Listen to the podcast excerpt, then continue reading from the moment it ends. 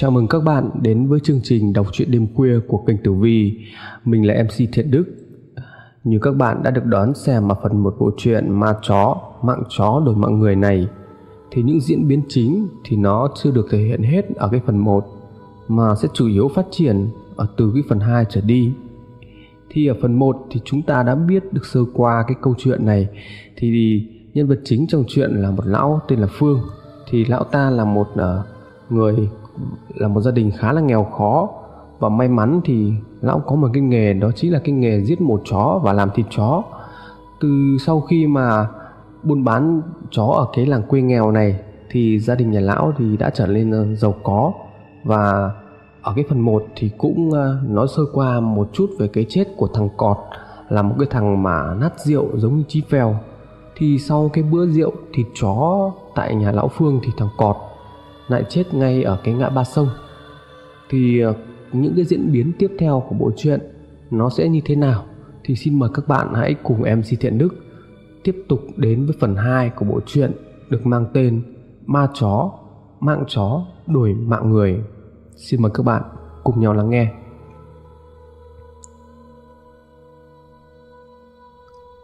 Lão nhớ tới những thằng đầu trâu mặt ngựa ngoài từ nghĩa những thằng trước đây cùng với lão đi đào vàng ở ngoài Bắc.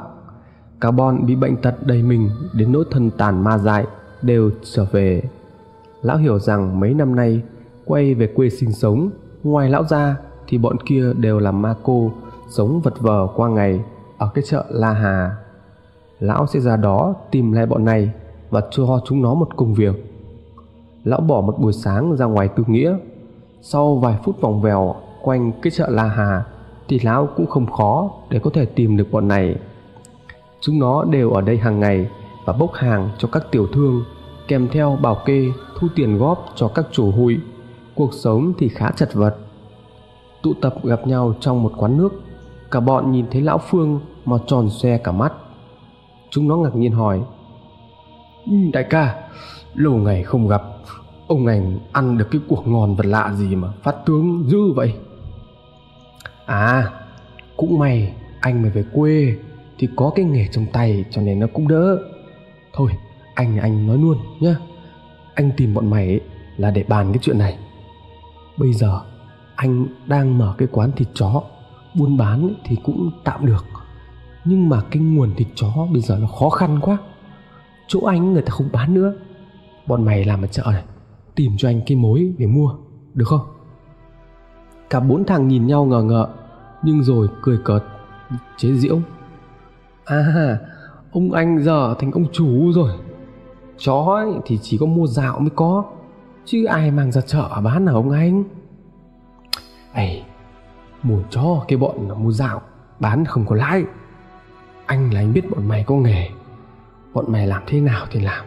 Miễn là có chó mang đến nhà là anh trả tiền. Ok tất cả đều hiểu nghề mà lão phương muốn nói là gì, và cả bọn đều đồng ý làm theo lão phương. Buổi gặp hôm ấy đúng là không bỏ công lão phương. Bọn này trở thành đường dây cung cấp thịt chó cho lão rất đều đặn.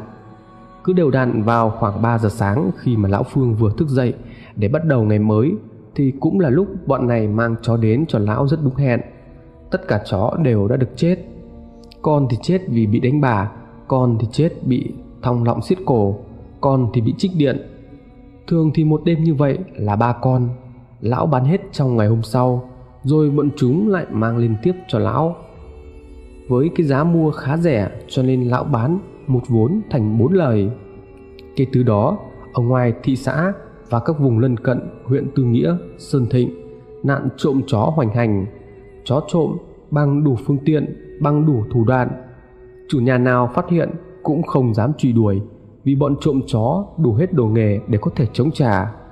Bởi vậy cứ tối đến, người dân đều chốt cửa cài then, chẳng ai muốn bị mất chó mà cũng chẳng ai muốn chạm mặt với bọn trộm chó, lưu manh. Còn ở cái xã nghèo này, ai mà chẳng biết lão Phương mua chó bị bắt trộm. Thậm chí người ta còn biết rõ cả giờ giấc bọn trộm chó mang đến cho nhà lão Phương nữa. Nhưng người ta thì cũng chỉ dám xì xào vài lời đồn đại chứ chẳng ai dám nói gì nhiều. Quá lắm thì người ta rùa, cái ngữ thất đức ấy thế nào cũng gặp quả báo cho hà dạ mà thôi. Nhưng lão phương nghe được thì cũng chẳng bận tâm. Ai trên đời này muốn có nhiều tiền thì đều phải thất đức, muốn làm giàu thì phải làm những chuyện ác. Lão luôn nghĩ như vậy, cho nên mấy cái lời giáo huấn kia, lão đều bỏ ngoài tai. Có hôm nọ như thường lệ thì bọn trộm chó mang tới ba con chó chúng vừa trộm được. Trong đó có một con lông xù.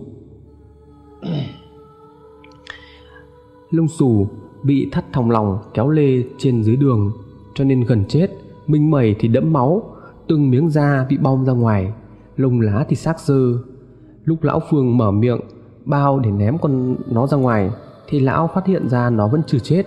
Miệng nó thì phát ra tiếng rên ư ử lão lấy đèn pin soi vào để nhìn cho rõ. Đó là một con chó cái chửa với bầu vú căng xề có lẽ cũng sắp, cũng sắp tới ngày đẻ. Không biết mắt nó bị gì hay là khóc mà cặp mắt ướt đẫm hom hem nhìn tuyệt vọng. Lão phương mừng lắm. Lâu nay lão làm thịt bao nhiêu là con chó nhưng lão vẫn đang chờ gặp một con chó chừa đẻ như thế này. Con chó này thì chỉ có trộm mới có được chứ chẳng ai nuôi mà bán cả bởi vẫn lão tin, bởi lão vẫn tin vào cái bài thuốc ngâm rượu, bảo thai chó. Đàn ông khi dùng thì có thể tăng cường sinh lực rất hiệu nghiệm, mà hắn đã từng được uống một lần lúc trước. Con đàn ba khi uống vào thì da rẻ hồng hào, dạng dỡ hẳn hẳn ra. Mang lật ngửa con chó cái, giữa nhà, lão lạnh lùng cầm con dao xẻ thịt, rạch một đường sắc lẹm vào ổ bụng con chó, lúc nó vẫn đang còn sống và đang mặc sức chu chéo dãy giụa vì đau đớn. Lão mòi từ trong bụng con chó ra, một cái bào thai gồm bốn con chó con vẫn còn đang ngọ nguậy, nhấp nhúa.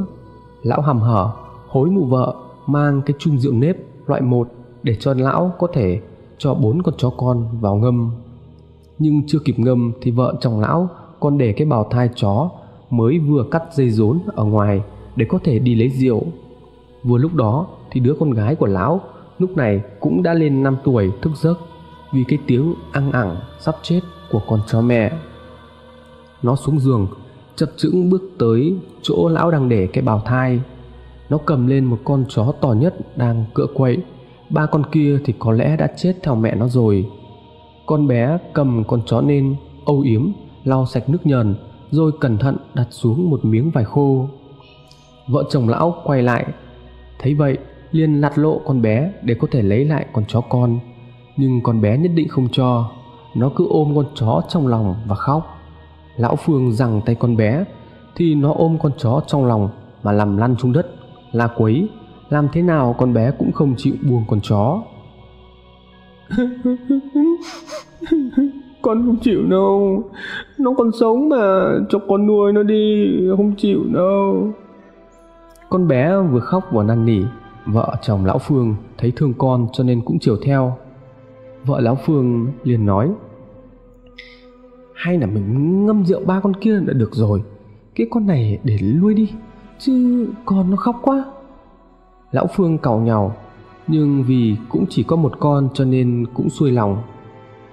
Ừ thì bà mang ờ, cho nó nuôi nuôi thử xem có sống không? Chứ chó còn chưa mở mắt mà đòi lui con với trẻ cái đòi cái gì? Đòi bằng được.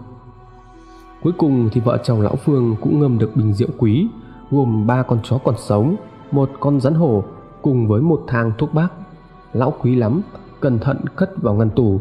Đợi ngày sẽ lấy ra, mời các quan lớn cùng lão để có thể thưởng thức, lấy lại tuổi trẻ. Còn con chó kia, dù được cứu, lúc chưa mở mắt, chỉ bằng cái nắm tay, nhưng nhìn giống con chuột xạ vợ chồng lão phương cùng con bé đút sữa cho nó. Chăm sóc mãi thì cuối cùng cũng sống sót được. Đó là một con chó đực lông đen, bởi vì khi còn nhỏ bị rách ra khỏi bào thai cho nên bị nhiễm trùng một con mắt, lớn lên thì bị trột.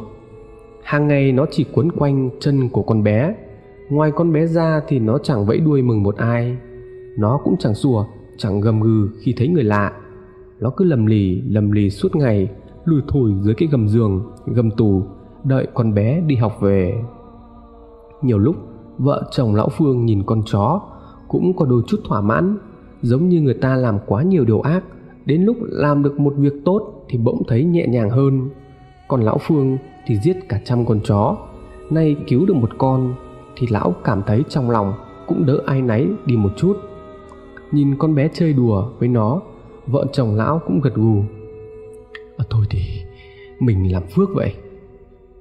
Nhưng mà trần đời, những kẻ hay làm việc tiểu thiện thì thường là đại ác, quả báo thì lại lâu, nó chưa đến với lão, nhưng nó đến với cái bọn trộm chó trước. Lão phương vẫn thích cái bài rượu thuốc từ bào thai chó kia, bởi vậy mỗi lần bọn trộm chó mang chó tới thì lão vẫn dặn chúng là tìm bắt cho lão những con chó chửa mập mạp để cho lão thỏa mãn cái thú vui ông anh à dạo này căng lắm ông ạ. Ban đêm ấy, người ta giao cổng, giao cửa hết rồi. Chó có chạy ra ngoài đường đâu mà bắt. Thì bọn mày cứ phá cửa vào mà bắt. Bọn chúng mày lại còn biết sợ cửa à? ui giời, ông anh làm như chuyện dễ đấy. Nhiều lúc bị phát hiện, chạy muốn học cả máu chứ đùa. Bọn mày sống chết thì anh chẳng cần biết nhá cứ dáng bắt cho anh vài con chó chửa thật đẹp vào đây. Bao nhiêu tiền anh cũng trả. Ok, khỏi lo. Bọn trộm chó đi rồi thì vợ lão phương mới cau mày, trách móc. Ông nói cái gì vậy? Cái bọn này nó liều mạng, trộm chó cho kỳ được, rồi lỡ người ta đánh chết nó thì sao? Lão phương lạnh lùng và đáp. Mạng của mấy cái thằng đó xá gì? Chẳng bằng con chó nữa. Chỉ mong chúng nó bắt được chó cho mình thôi bọn trộm chó bây giờ toàn là mấy tây ma cô, bệnh thật đầy người, sống vất vưởng qua ngày, đầu đường xó chợ. Có còn biết sợ là gì đâu. Đối với chúng thì một đời chơi phấn, chơi hoa, một đời ỉa dịm cũng qua một đời. Giờ thì chúng chỉ ước có thật nhiều tiền để ăn chơi sung sướng cho thật đã.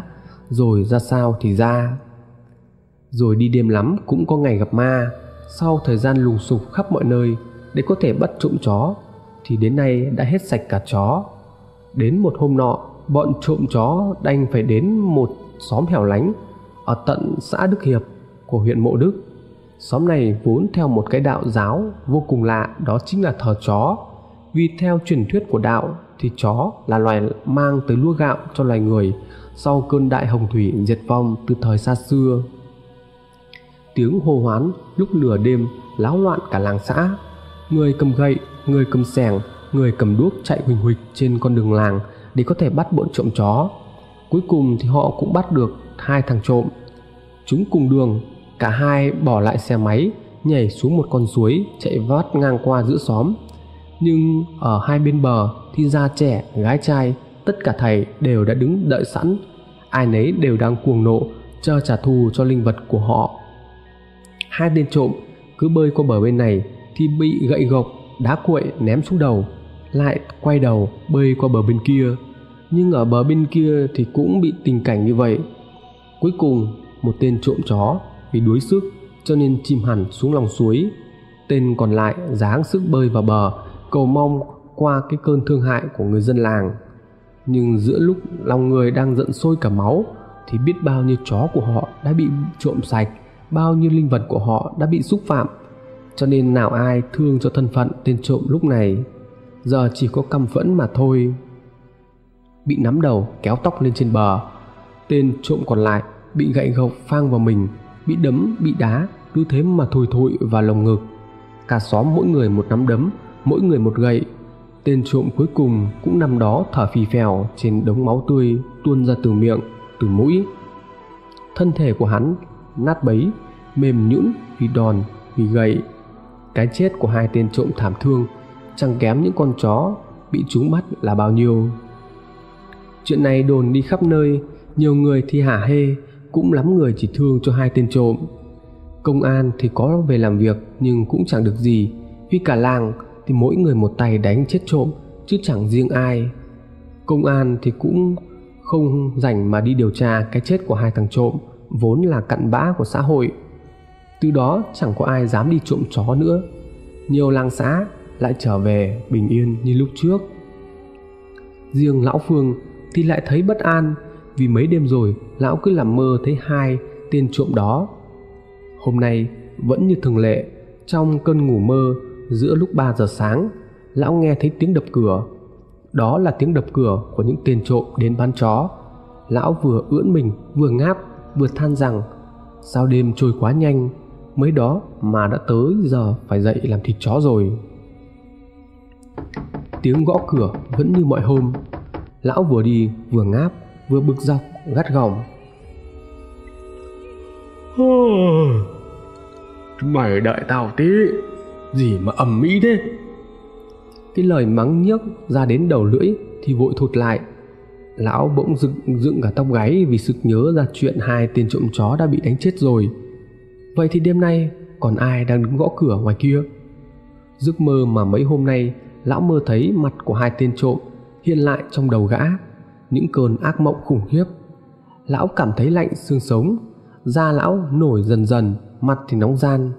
Lão vội lay mụ vợ và nói, bà bà bà ơi, dậy dậy đi, dậy. Mụ vợ tỉnh dậy, dướn đôi mắt tèm nhem, nhìn lão. Gì thế? Đã tới giờ đâu mà mà mình dậy? 5 giờ mình mới làm cơ mà. Lão bẩn thần đáp lại dậy có ai gõ cửa kìa? Cái giọng run run của lão khiến cho mụ vợ thấy lạ hơn. Mụ dụi mắt lắng tai nghe một hồi nhưng chỉ thấy im lặng.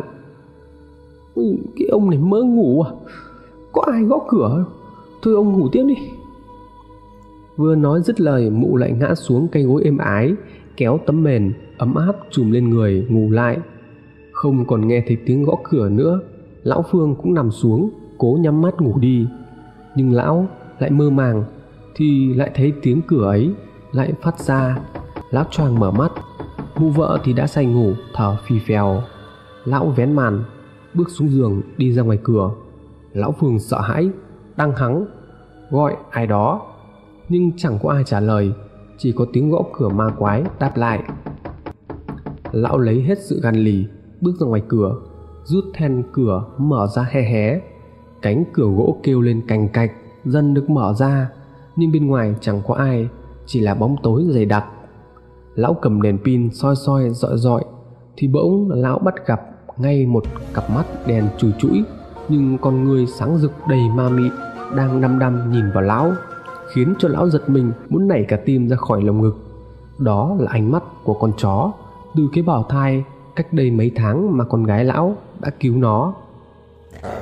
Con chó đứng uy nghi, nhìn lão chừng chừng lão cảm nhận một nỗi căm hận ngút trời.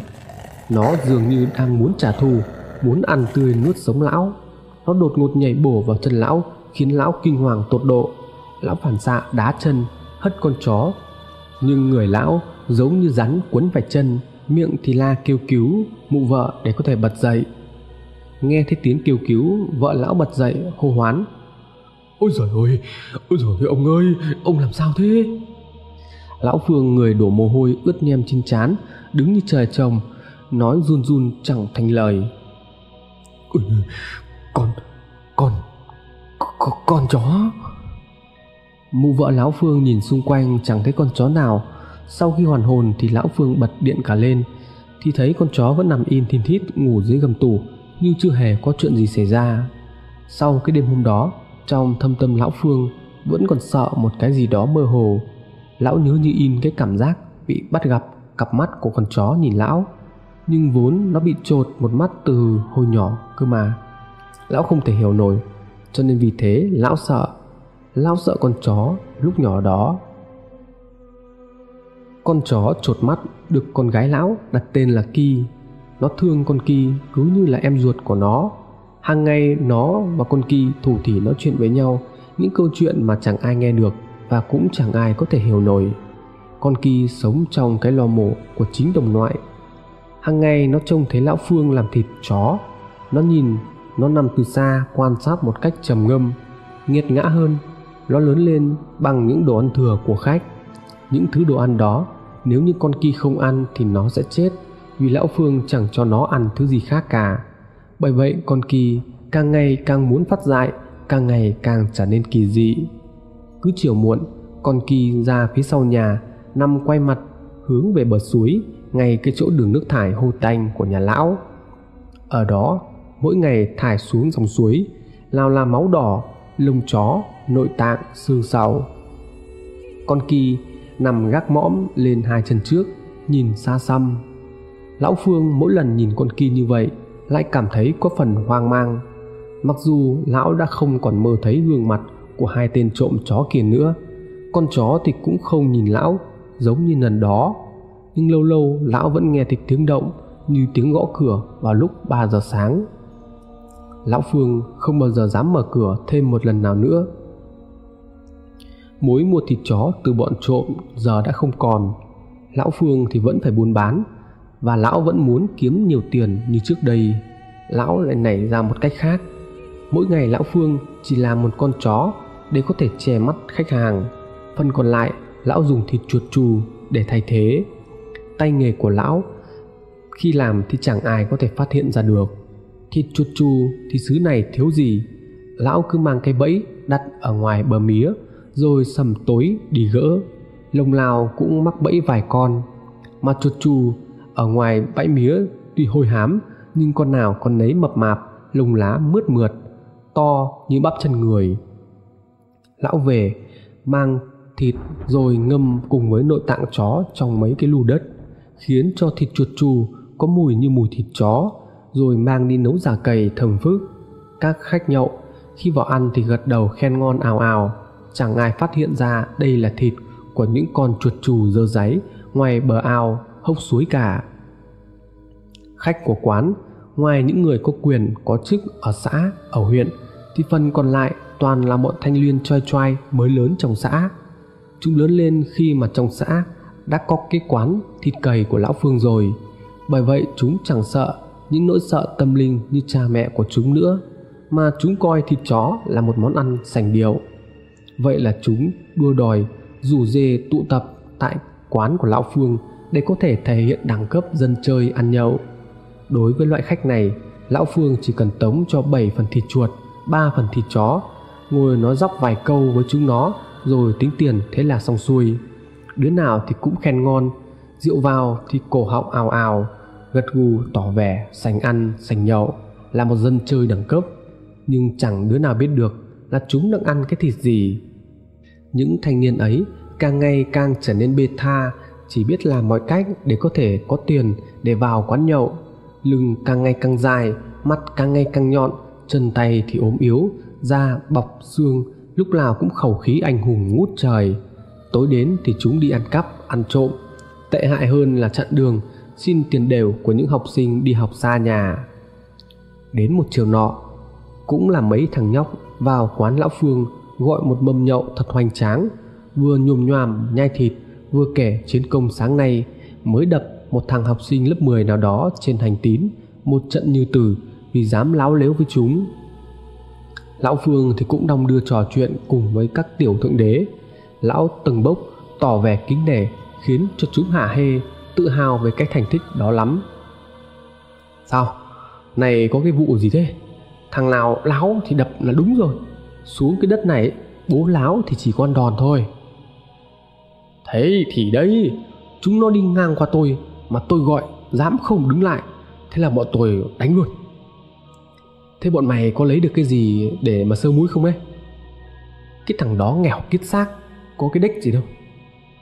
Ơ ừ, thế tiền đâu hôm nay chúng mày vào quán tao nhậu đấy? Ông yên tâm đi hồi tối bọn tôi mới bắt được mấy con gà sáng nay mang xuống chợ bán, được mấy trăm nghìn. Hôm nay bị chú khỏi lo, nhậu xong trò này vẫn còn dư tiền để trả nợ cho chú. Ờ thế còn được. Chứ cả băng chúng mày nổi tiếng ở cái xã này, lại qua quán tao để nhậu nợ. Thế thì tao có mà hút vốn à? Lão phương ra định hót bọn nóc vài câu, cho bọn nó khai ra hết để biết chắc chắn rằng hôm nay bọn chúng không thiếu nợ của lão lão cũng thừa biết tiền của bọn này mang vào quán nhậu, chẳng có đồng nào là của bọn nó cả. Chỉ toàn là tiền ăn trộm, ăn cắp của cha mẹ, hoặc là tiền chấn lột của mấy thằng học sinh, hoặc là tiền từ ăn trộm, ăn cắp, gà, qué. Như hôm nay, vào nhậu hả hê như này, chắc chắn đúng như lời bọn chúng nói, tối qua đã rình mò nhà nào, trộm được con gà đây mà. Nhưng lão có quan tâm đâu, lão chỉ cần bọn nhậu đó trả tiền cho lão là được rồi dù bọn nó có trả một nửa, lợ một nửa đi nữa, thì lão phương vẫn có lời. Vì lão cho bọn nó ăn, toàn là thịt chuột, chứ có phải thịt chó đâu. Vì lẽ đó, lão phương nhoẻn miệng cười, nhẹ nhẹ, tay lão chặt thịt chó, mắt thì nhìn vào bàn nhậu, chỗ mấy thằng nhóc tỏ vẻ hài lòng. Bỗng nhiên cả bọn la ó hoảng sợ, lão nhìn sang thì thấy con kỳ đang gặm chân một thằng nào đó, kéo ngã vất ngửa nằm xuống sàn. Con chó rất hăng máu, cắn, gặm liên tục vào chân của thằng nhóc mà dày mà xéo. Cả bọn vừa cua vừa đuổi con chó, vừa lôi đầu thằng nhóc này ra xa. Lão phương chạy tới thì con kỳ đã vội chạy vào trong nhà mất hút. Thì ra thằng nhóc này say rượu, nhìn thấy con kỳ thế nào mà tự dưng cầm ly rượu, lém vào con kỳ, khiến cho nó phát điên nhảy vào cắn xé. Con kỳ lớn lên từng ngày chứng kiến cái chết của bao nhiêu là đồng loại, rồi thứ thức ăn nó ăn hàng ngày và cả ông chủ của nó nữa, khiến cho nó dường như cảm nhận cuộc đời này chỉ toàn là xấu xa mà thôi. Con kỳ có vẻ ngoài kỳ dị, nhưng lại là con chó khôn. Nó hiểu được tâm tính của con người, nó hiểu được lão phương là người như thế nào, nhưng nó cũng chẳng biết coi lão phương là ân nhân hay là kẻ thù. Vì vậy, nó luôn lẩn tránh lão chẳng bao giờ dám ở gần lão. Còn những con chó khác thì mỗi lần nhìn thấy lão phương ở đâu là chạy theo sủa om sòm. Chuyện lão phương đi đường mà bị lũ chó đuổi theo ở đằng sau nhảy cẫng lên tới tận cả đầu là điều hết sức bình thường. Nhưng kỳ lạ là bọn chó chỉ dám sủa chứ chẳng dám cắn lão phương.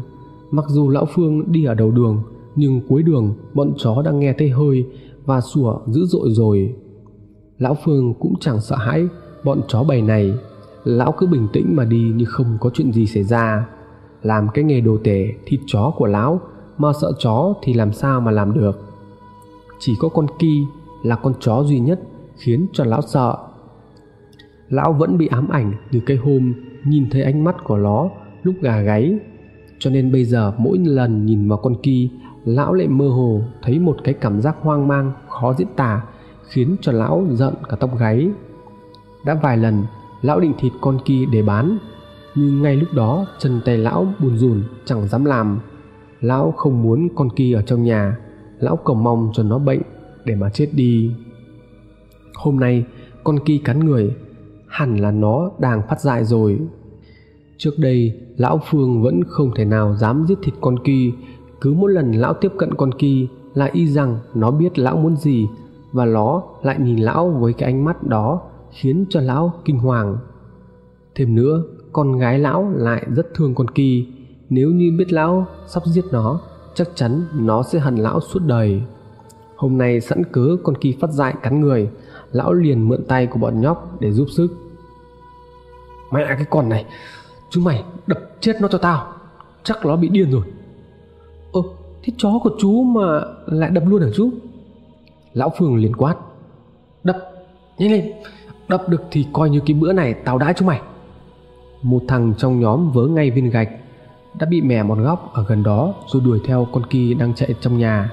Thằng nhóc vào bếp thấy con kỳ đang núp nó liền lém cục gạch cực mạnh, nhắm vào đầu con kỳ.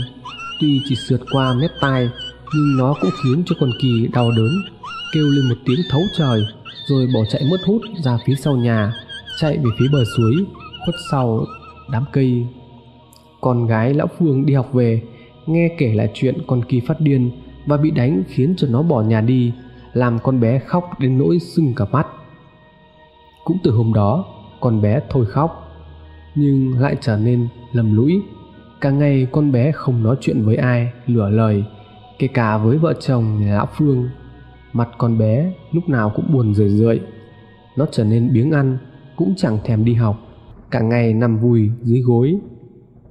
Lúc đầu, vợ chồng lão phương lo lắng, tưởng con bé bị bệnh, nhưng vài ngày sau thì thấy nó vẫn khỏe mạnh, cho nên vợ chồng lão lại yên tâm, cho rằng nó bị mất con kỳ nên buồn một chút mà thôi.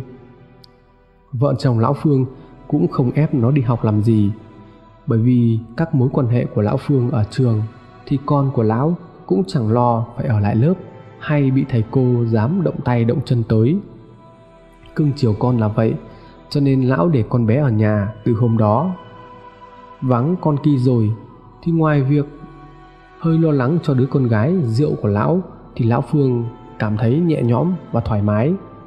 Nhưng thời gian vui vẻ ấy của lão phương chỉ được vài ngày, vì con gái lão phương mấy hôm nay cứ chiều chiều là ra sau nhà, ngước mắt về phía bờ suối mà nhìn trầm ngâm y hệt trước đây, lúc nó và con kỳ vẫn hay ngồi với nhau như vậy. Rồi nhiều lần, con bé thất tha thất thểu một mình đi về phía bờ suối, lúc trời đã sầm tối. Những lúc như vậy, lão phương đều phát hiện kịp và chạy theo, gọi nó vào nhà. Mỗi lần như thế, vợ chồng lão phương liền hỏi nó ra bờ suối làm gì, thì con bé đều lặng thinh không trả lời. Nó chỉ nhìn vợ chồng lão bằng cái ánh mắt vô hồn gần gợn một cái gì đó u uất. Con bé tuy giờ mới 7 tuổi, nhưng có lẽ nó đồng cảm được với số phận của con kia mồ côi xấu xí, quái dị, được chính tay nó cứu sống, phải lớn lên trong cái lò mổ đồng loại của mình.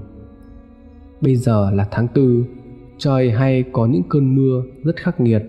Một chiều nọ, sau những đợt sấm chớp gầm gừ, lóe ngang lóe dọc trong lớp mây đen đặc, trời bắt đầu đổ mưa cơn mưa cuồn cuộn. Mưa liên tục trong hơn 3 tiếng đồng hồ thì cũng ngớt. Nước từ trên nguồn đổ về con suối, un un tạo nên một đợt nước lũ hùng tợn. Nước tràn qua cả cái dầm cầu ngay kê ngã ba gần nhà lão phương. Tiếng nước ọc ạch khiến cho người ta qua cầu mà chân run, chỉ sợ nước lũ về, gãy luôn cả cái cầu. Vợ chồng lão phương hôm đó may mắn trúng một chầu tiệc của các sếp cho nên chỉ mới 5 giờ chiều, quán đã sạch nhãn mồi. Vợ chồng lão được nghỉ từ sớm, chứ thông thường những hôm mưa như thế này, quán sẽ hoạt động tới tận khuya mới đóng cửa. Sau khi quét tước, thu dọn sạch sẽ cái quán, thì cũng là lúc trời tạnh mưa.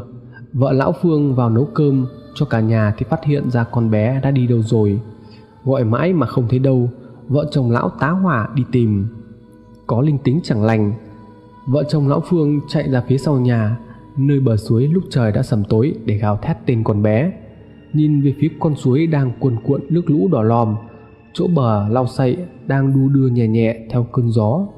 Trong cái sầm tối mập mờ của một buổi chiều rông lạnh lẽo mụ vợ lão phương cũng đủ nhận thấy con gái của mình đang đứng lặng lẽ bên bờ suối. Duyên ơi! Con ơi! Duyên ơi! Con bé vẫn đứng yên tóc và tà áo bay bay về phía sau phấp phới. Nó lặng thinh không đáp lại. Có vẻ như nó không nghe thấy tiếng mụ gọi, nhưng mụ cảm nhận được con bé muốn xuống phía dưới suối khi mà con nước lũ như đang ủng ục mời gọi. Mụ chạy nhanh những bước có thể. Những bước chân của mụ lại bị lún xuống lớp đất nhão vì trời mưa, cho nên mụ ngã té xuống bùn lấm lem. Miệng thì không ngừng kêu tên duyên rồi bằng cách chạy hay bò lết nào đó, mụ cuối cùng cũng vừa kịp tới chỗ con bé. Lôi cánh tay con bé lại, lúc nó chỉ còn cách cái vực suối khoảng nửa bước chân.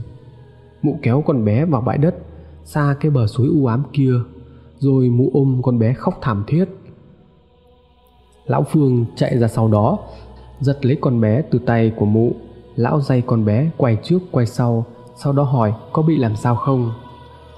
Tóc con bé bị gió thổi tung che hết cả mặt phía trước. Lão dùng tay vén tóc nó ra đằng sau. Khi mà khuôn mặt của con bé vừa trống ra thì đập vào mắt. Đó chính là ánh mắt sâu thẳm của con bé, cái ánh mắt ma quái mà lão đã từng gặp trước đây của con kỳ khi nó còn ở nhà. Chân tay lão buồn rùn, mặt lão thì giật giật. Lão dựng đứng cả sống lưng, da gà nổi dần dần. Lão cảm thấy choáng váng, dường như lão muốn phát điên lão muốn quay mặt đi để thoát khỏi cái ánh nhìn của con bé. Nhưng cả thân thể của lão cứng đơ, hai con mắt lão dán chặt vào khuôn mặt của con bé, chẳng thể nào thoát ra được.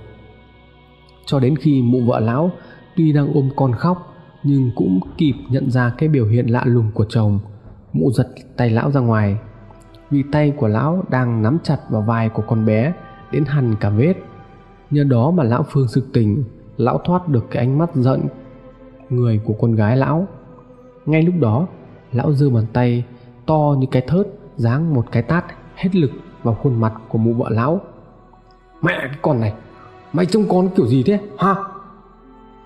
Mụ vợ lão phương ôm mặt khóc giống lên, nhưng cái tát đó có lẽ chẳng đau bằng nỗi đau của người mẹ khi chứng kiến đứa con gái của mình như vậy. Một vài người trong xóm nghe tiếng động xôn xao ngoài bờ suối thì cũng cầm đèn pin chạy ra xem có chuyện gì không. Khi mọi người ra tới nơi, thì chỉ thấy gia đình nhà lão phương ôm nhau khóc mà không hiểu chuyện gì đang xảy ra. Một người đàn ông luống tuổi trong số đó liền tiếng hỏi, có cái chuyện gì mà mà mà tụ tập ở đây thế hả ông phương? Chuyện gì mà mà cả nhà lại cứ ở ngoài đây khóc om sòm thế? Lão phương giơ nắm đấm chỉ vào mặt mụ vợ và quát. Đây này, cái con vô tích sự này này, cái con này này, không trông con bé, để cho nó ra bờ suối, suýt nữa thì rơi xuống suối. Người đàn ông cũng đã hình dung ra một phần của câu chuyện. Ông từ tốn nói, thôi, không sao cả rồi, cả nhà về nhà đi. Trời, tối rồi. Cả bọn người lục đục kéo nhau đi vào. Ông ấy lại nhìn con bé rồi hỏi ồ thế cháu ra cái bờ suối làm gì tầm này? Lần sau ấy, đừng có mà ra nữa, nghe không? Con bé trả lời bằng cái giọng lạnh tanh. Con kia ở ngoài này, cháu ra dẫn nó về. Nghe câu trả lời của con bé, vợ chồng lão phương đứng khựng lại, nhìn nhau bối rối. Những người hàng xóm cũng đều lặng thinh, chẳng ai dám hỏi thêm điều gì, vì bọn họ đều biết con kỳ của lão phương là con chó kỳ dị như thế nào những ngày tiếp theo, dân trong xã hay xì xào bàn tán về chuyện của con gái lão phương bị ma dẫn, xém chết, rồi cho đó là quả báo của vợ chồng lão. Cứ hễ nghe ai nói như vậy, thì vợ chồng lão phương lập tức chửi té tát, nhưng trong lòng lại cảm thấy sợ hãi. Cho nên từ hôm đó, vợ chồng lão giam lỏng con bé ở trong nhà, không cho nó ra ngoài nửa bước. Con bé thi thoảng vẫn nói rằng thấy con kỳ ở ngoài bờ suối, muốn được ra bờ suối dẫn con kỳ về. Vợ chồng lão sợ hãi, lòng thì bất an, cho nên từ đó tính tới cái chuyện tích đức. Cái quán thịt cầy mưu sinh thì không thể nào dẹp đi được rồi, cho nên vợ chồng lão phương bàn nhau, chỉ bán hàng vào những ngày thường, còn ngày rằm và mùng 1 sẽ nghỉ, kèm theo đó là lễ lạt rất lòng trọng. Hy vọng một ngày nào đó được trời Phật phù hộ và con gái lão sẽ trở lại bình thường khi mà con người ta bất lực trước hoàn cảnh, thì họ chỉ còn biết đặt niềm tin vào thánh thần.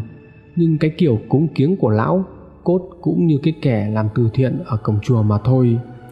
Sau đó, vào tờ mờ sáng, lão phương dậy sớm để làm thịt chó như mọi ngày, thì phát hiện ra cánh cửa sau nhà đã bị mở toang hoang. Lúc đầu, lão chỉ hy vọng là nhà bị trộm mà thôi, nhưng khi bật đèn lên kiểm tra, thì đúng như điều lão đang lo sợ con gái của lão không có ở trong nhà. Lão quát mụ vợ, cùng dậy, hai vợ chồng đảo một vòng quanh nhà không thấy con bé đâu, liền chạy ra phía bờ suối, tới chỗ bụi sậy như hôm trước, thì hỡi ôi, dưới cái làn nước suối lạnh lẽo, xác của con gái lão chìm dưới đó, chỉ còn thấy mái tóc lồi bồng bềnh. Lão phương theo phản xạ, nhảy um xuống suối, vớt xác con bé lên trong hoảng loạn tột độ. Mụ vợ thì đã xỉu, trao có bọt mép ngay từ lúc nhìn thấy cảnh tượng đó, hết phần 2 các bạn đã được lắng nghe chuyện ma ma chó, mạng chó, đổi mạng người, phần 2 của kinh tử vi. Nếu như các bạn thấy video hay và hữu ích, hãy chia sẻ để có thể ủng hộ cho kênh tử vi và MC thiện đức. Xin chào và hẹn gặp lại.